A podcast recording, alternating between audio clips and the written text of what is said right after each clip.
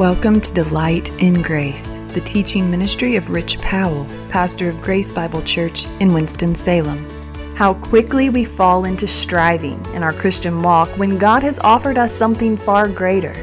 He offers us the opportunity to know Him and delight in Him.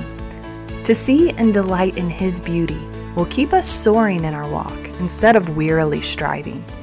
This message, titled Delighting in the Trinity, Part two, will give us a look into Ephesians three, fourteen through twenty-one. Let's listen to the second part of this message, preached on September third, twenty seventeen. What can earth do to you if you are guaranteed heaven? To fear the worst earthly loss would be like a millionaire fearing the loss of a penny. Loved ones, do you know God that way? Do you have this confidence? The things that we sing, the things that we say of God, are they nothing more than religious rhetoric, or do you believe what you say you believe? That's my challenge to you this morning, because the Apostle Paul presents this truth to us. Chapters one to three, God is saying, this is who I am, this is what I'm about, this is what I have done for you. Do you understand that, and do you believe it? May God rescue us from our religious rhetoric. These are the things that really matter.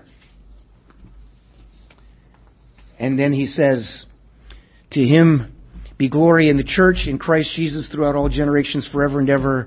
Amen. What does amen mean? So be it. Let it be so. Let it be so. God, do this. Does this echo in your heart and mind? How is God going to do this? Because it says, now to Him who is able. To Him who is able to do beyond what you can ask or imagine. You see, God's ability is not limited by your desire or my imagination. It's not limited at all. God wants to transform your life, and He can. And that's what He's about. Milton Acosta was a Colombian. He is a Colombian. He graduated from Trinity Evangelical Divinity School with a P H D, and he went back to his country to plant a church. The church, that the, the building that he meets in is a house that used to belong to a prominent wealthy drug dealer in Medellin, and it's now his church building. It's complete with a discotheque, which is now the auditorium for worship, a movie theater, a soccer field, a basketball court, a swimming pool, fitness room, and a kitchen. All of that. That doesn't sound like a church. The church isn't the building. Hello? Those are tools that he can use to reach people. Isn't that wonderful? You see, that's the kind of change God brings about, like a wealthy drug lord's playground, which becomes the home for the holy. That's what God's about. Those are the kinds of things that He can do. You see, God wants to transform you, and He can, to the point where you are an instrument in the reconciliation and transformation of the lives of others. That's what God can do. And it says, now to Him who is able to do beyond what you can ask or imagine, according to the power at work within us. Us is the church. We are the instrument of His transformation. We are instruments in the Redeemer's hands, the church. And the power, the word power here is the word dunamis. It means a dynamic force. This word, this statement, is a direct reference to the Holy Spirit working in His temple. That's you and me. The Holy Spirit working in His temple. The church is the Holy Spirit's workshop. That's you individually and us corporately. Remember what Jesus said in Acts one eight? You shall receive what? Power after what? The Holy Spirit comes upon you. Same word, power, dunamis. The Holy Spirit in you and me, and in us corporately as a church, is the power of God at work. You see, this is God's work. We're just His instruments. You understand that? Now, if this is true, then it makes no sense that we act like alarmed victims. Right? We're not chicken littles running around saying the sky is falling.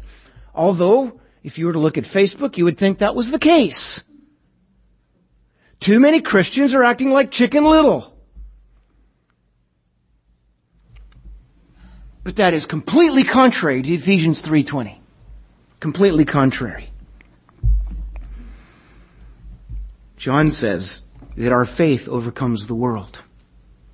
Do you believe that, Christians? Do you believe that?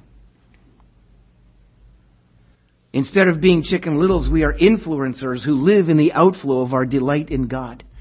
It was Jesus who promised, he who believes, out of his heart will flow rivers of living water. Again, a direct reference to the presence and the power and the resource of the Holy Spirit.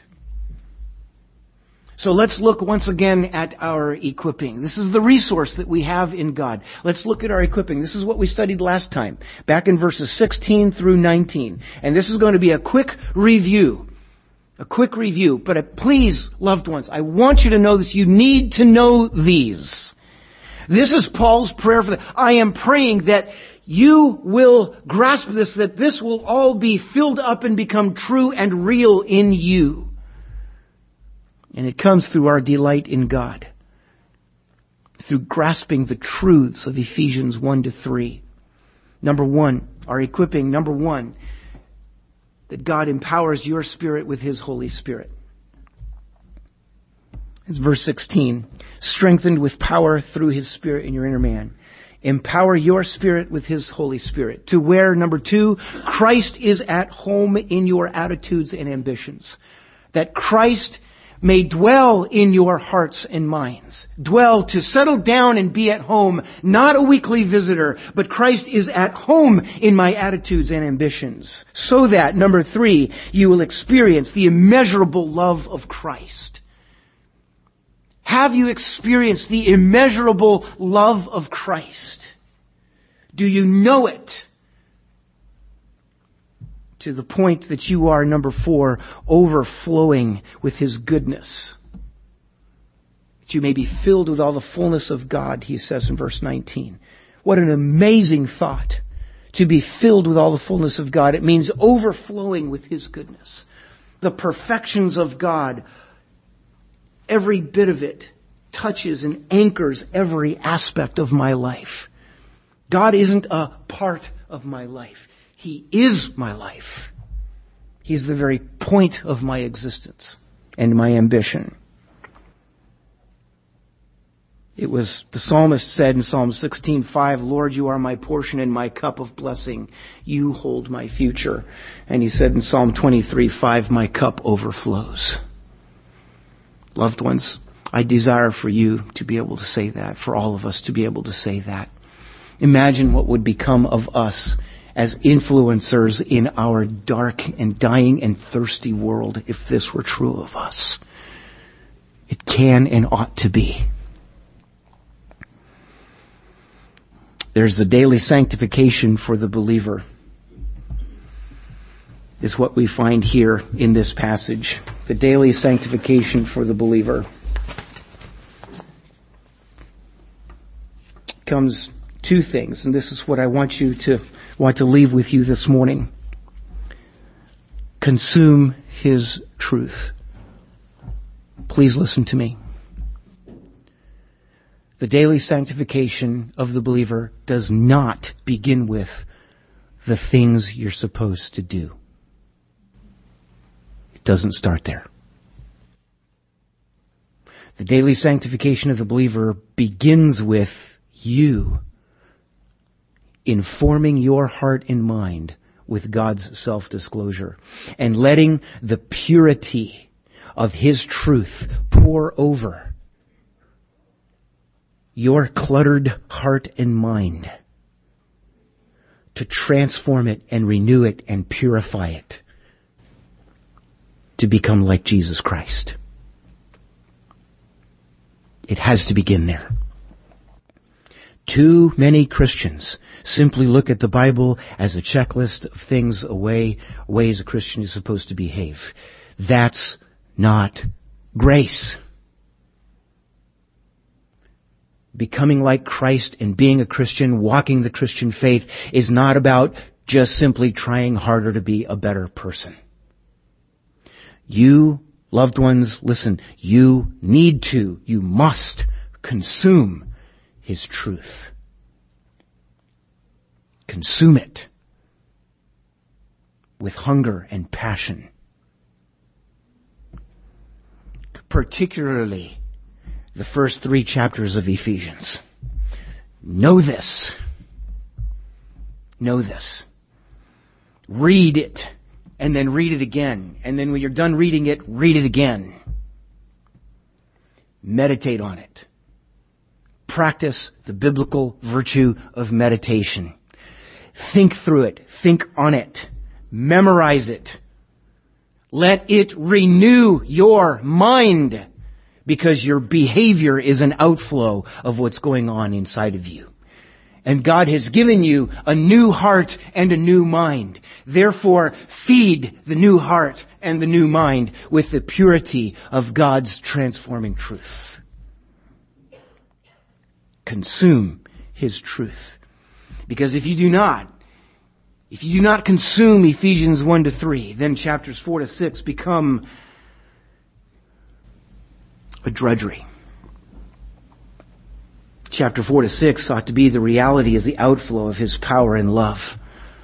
It's not a checklist of morality. Consume His truth. That's, that's where daily sanctification begins.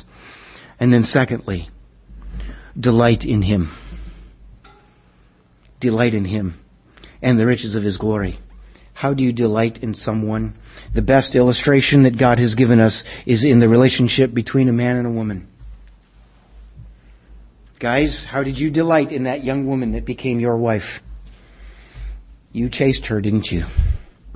I always say Andrea chased me, but the truth is, I chased her. I delighted in her. What do you do with regard to that which you delight in? You you pursue it. You pursue it. You've been listening to Delight in Grace, the teaching ministry of Rich Powell, pastor of Grace Bible Church in Winston-Salem. Visit our church website to see upcoming events or to listen to more messages at w w w dot g b c winston dot com. To discover how to live by grace, tune in on weekdays at ten a m